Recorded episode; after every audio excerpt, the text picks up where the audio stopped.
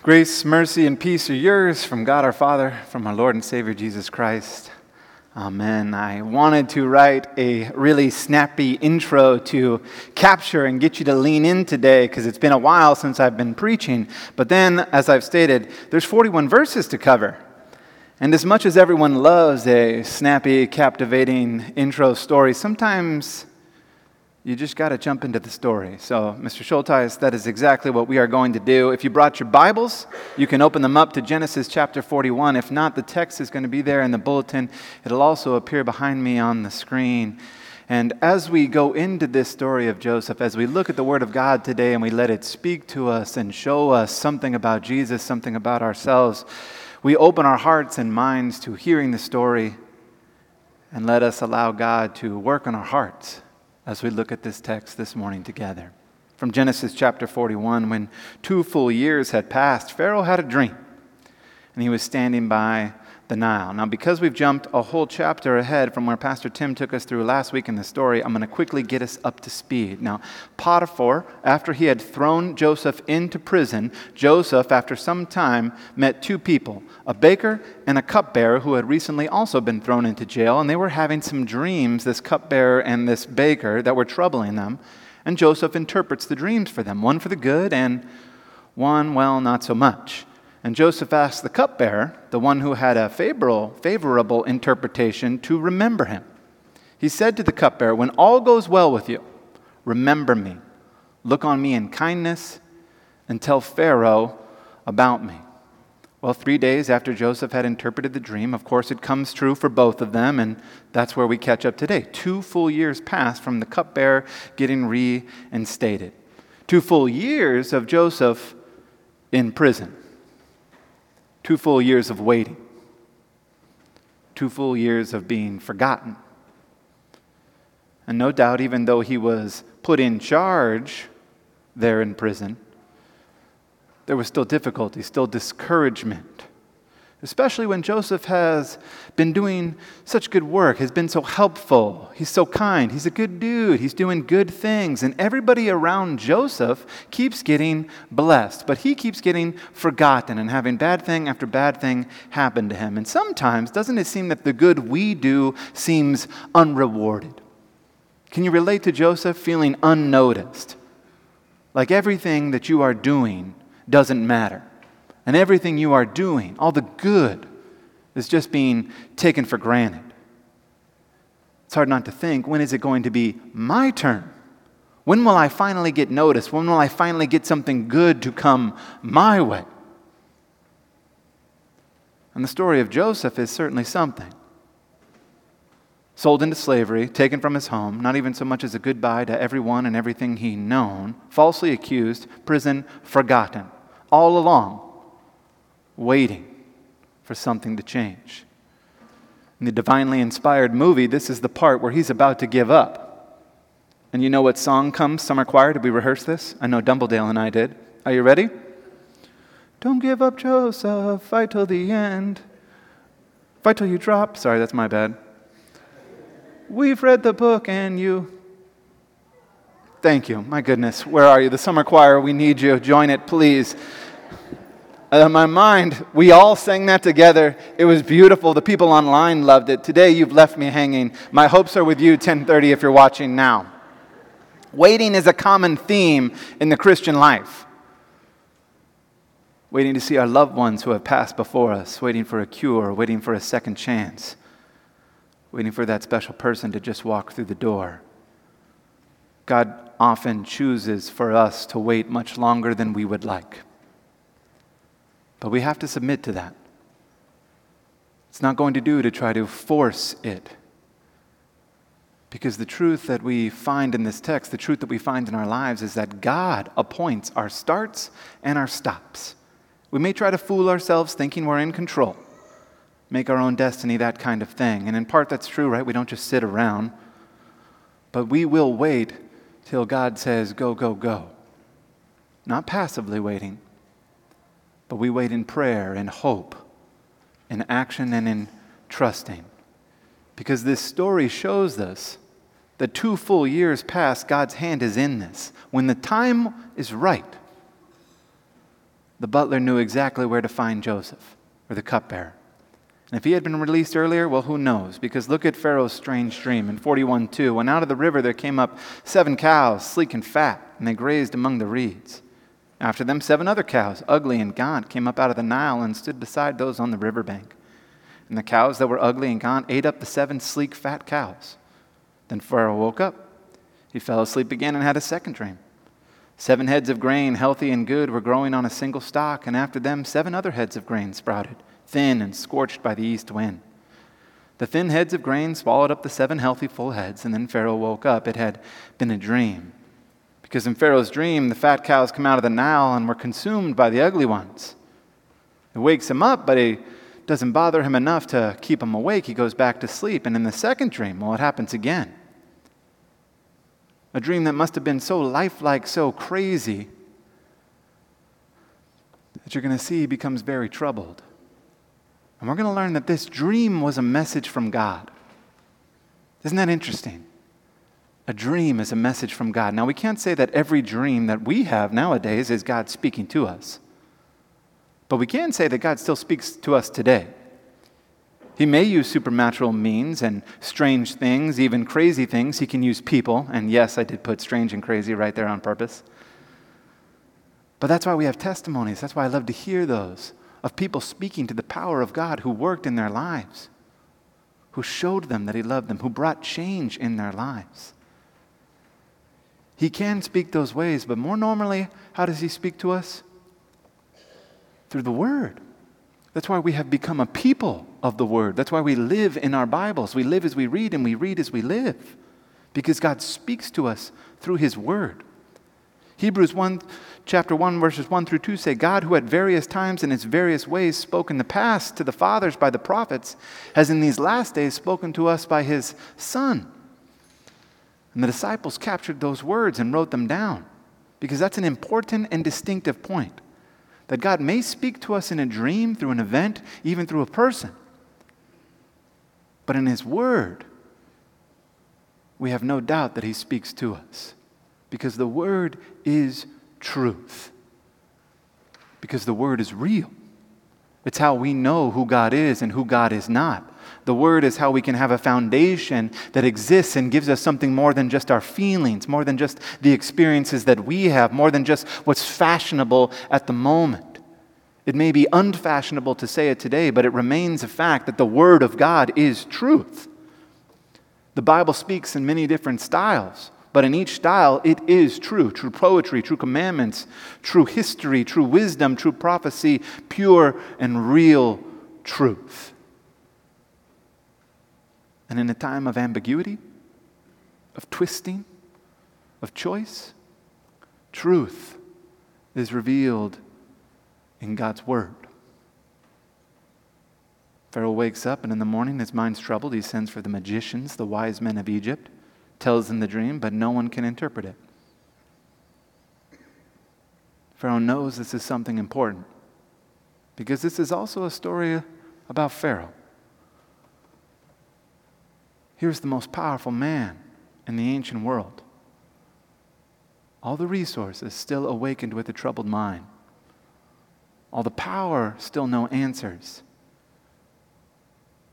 everything he could want, and yet he still remains unsure and in need of help, in need of truth, in need of God.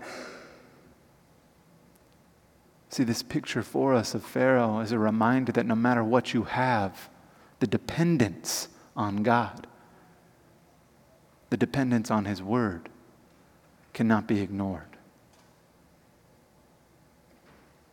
And I love this because wouldn't you know it? In this little story, there just happens to be someone who had a similar experience to Pharaoh. The butler, the cupbearer guy, had been in a similar situation. And isn't it just like God to put someone around who has been in a similar experience like you, to give you what you need, to help you through it, to point them to who you need. But we're only eight verses in, so we got to keep going. Then the chief cupbearer said to Pharaoh, Today I'm reminded of my shortcomings. Pharaoh was once angry with his servants. He imprisoned me and the chief baker in the house of the captain of the guard. Each of us had a dream the same night, and each dream had a meaning of its own. Now, a young Hebrew, that's Joseph, was there with us, a servant of the captain of the guard. We told him our dream, and thing turns out exactly as he had interpreted them to us. I was restored to my position, and the other man was impaled. Told you, not so good. So Pharaoh sent for Joseph, and he was quickly brought from the dungeon. And when he had shaved, changed his clothes, he came before Pharaoh. The butler finally remembers and confesses his wrong that he did for getting Joseph and in that position that God had spoken to him of, says, This is the man you need. God appointed Joseph's starting and stopping. When it was time to get out of prison, when the waiting was over, it happens very quickly, and God is there. When you think that God is doing nothing, he is doing one of the most important works that He can do for you. In that waiting, in that suffering, in those trials, He is building character in you. He is transforming you into the image of His Son, Jesus. That's why we love Romans 8 28 so much, right? We know that in all things God works to the good of those who have been called according to His purpose. But don't forget about verse 29, which doesn't make it on the Hobby Lobby signs for whom he foreknew, he also predestined to be conformed to the image of his son, that he might be the firstborn, firstborn among many brothers and sisters. In the waiting, he is conforming you, changing you, renewing you. Pharaoh said to Joseph in 15, I got this dream. No one can interpret it, but I've heard it said that you can. And to me, this is the moment. You've been in prison for two years. You were sold into slavery by your brothers. You were falsely accused by Potiphar's wife. And now Joseph needs you, or that Pharaoh needs you to do something that you can do. What are you doing in that moment? How would you respond here? Would you say, I can do that, Pharaoh? I can. If if you'll do a little something for me, see, I know how this works, Mr. Powerful Man. You need something from me, but you also can give me something. What would you ask for? I'll interpret the dream if you release me from prison and send me back to my home. I'll release, I will, I will interpret the dream if you will put a hit out on Potiphar's wife. What about that cupbearer, that dude forgot me. Take him out too. I just see him standing over there in the corner. What would you ask for? Verse 16 says this Joseph says, I can't do it. But God will give Pharaoh the answer he desires a golden opportunity to glorify himself, a golden opportunity to better his situation, Joseph refuses and instead glorifies God. And I wonder what would that look like in our lives? What would that look like to give glory to God in those moments when you could glorify yourself? I'm not talking about the manipulating of the system of like, oh, I've got to sit myself in the last seat if I want to really be first, like this is some game to be played. I think what it looks like is going to be different for each one of us. But the heart of what this looks like, of glorifying God instead of ourselves, is going to be the same for each of us. Starts with glorifying God with what we give. It starts with glorifying God in the ways that we speak. It starts with glorifying God in the things that we regularly do. We are not supposed to be children who look out for themselves first, but in gratitude and in truth of who God is and what God has done for us. We glorify Him. We live that way text says that God is going to give Pharaoh the answer he desires. In other words, God is going to give Pharaoh peace. when Joseph doesn't glorify himself, this is a much different Joseph than we saw way back at the beginning of this series. He's not self glorifying himself in front of his brothers and his fathers, talking about how good it's going to be for him. All that false bravity is gone. And what's left? Humbleness before God. Because in the waiting and in the suffering, the character is changed by God and that struggle, that unfairness, that sadness, and that disappointment. In the brokenness, God changed the heart of Joseph. And while that may not bring you immediate help or healing, it should offer you some real truth. I won't call it hope, though it is. I'll call it truth. Because those of us right now who are suffering, who are waiting, who are anxious, who are unsure have this truth that God is working on us, that God is building us, that God is with us, that God sees us, that we are not alone, that our God is for us. That is the truth revealed to us. So when Pharaoh says to Joseph and gives him the dream again, standing on the bank, river comes up, seven cows, we know this. The ugly ones eat them. Then the grains, right in verse 22, the next slide. In my dream, seven heads full of grain.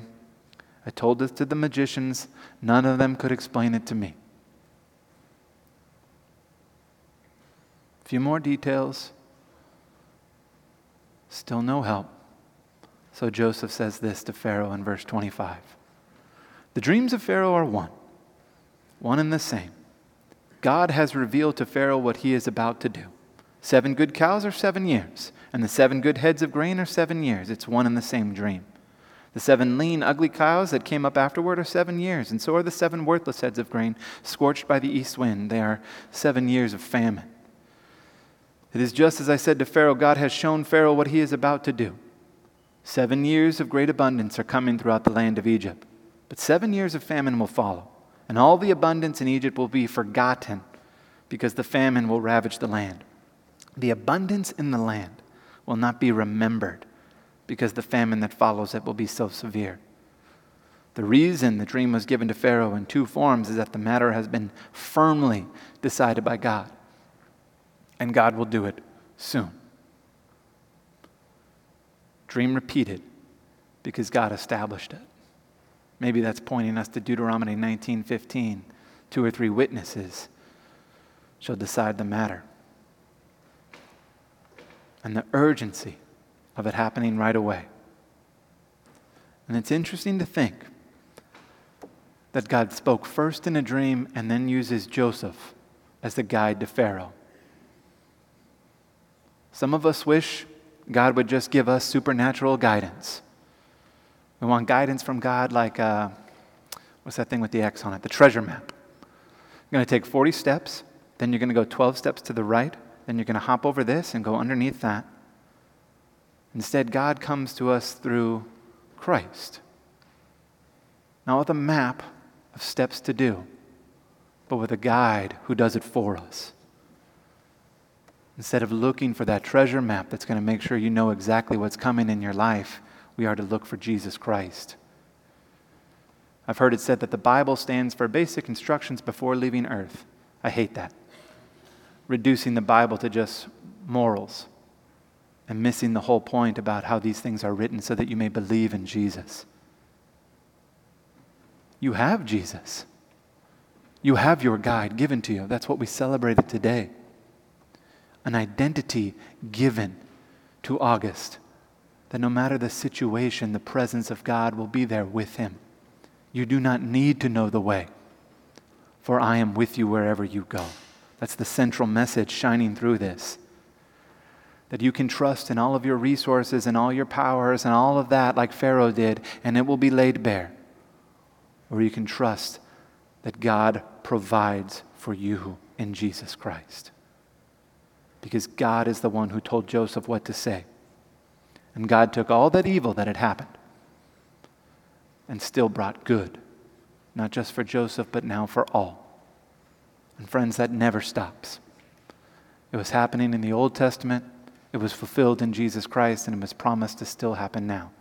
The faithfulness, the goodness of God does not stop. So Joseph continues, and now he starts giving advice. What a moment. Speaking in wisdom, moving from knowledge of knowing what's going to happen to speaking in wisdom of what to do. Appoint commissioners, collect a fifth of the harvest, collect the good, store it up, reserve it.